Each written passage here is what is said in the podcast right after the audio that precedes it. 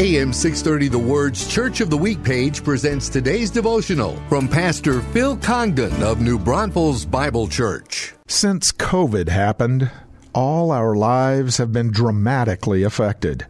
Many people are living in fear. Social and economic pressures and the scourge of war just make matters worse.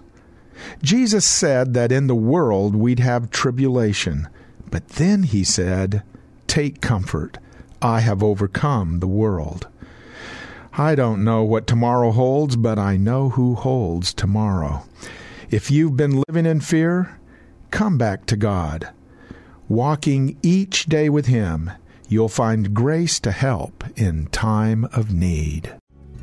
Join us for our Church of the Week program this Sunday morning at 11:30 on AM 630. The Word.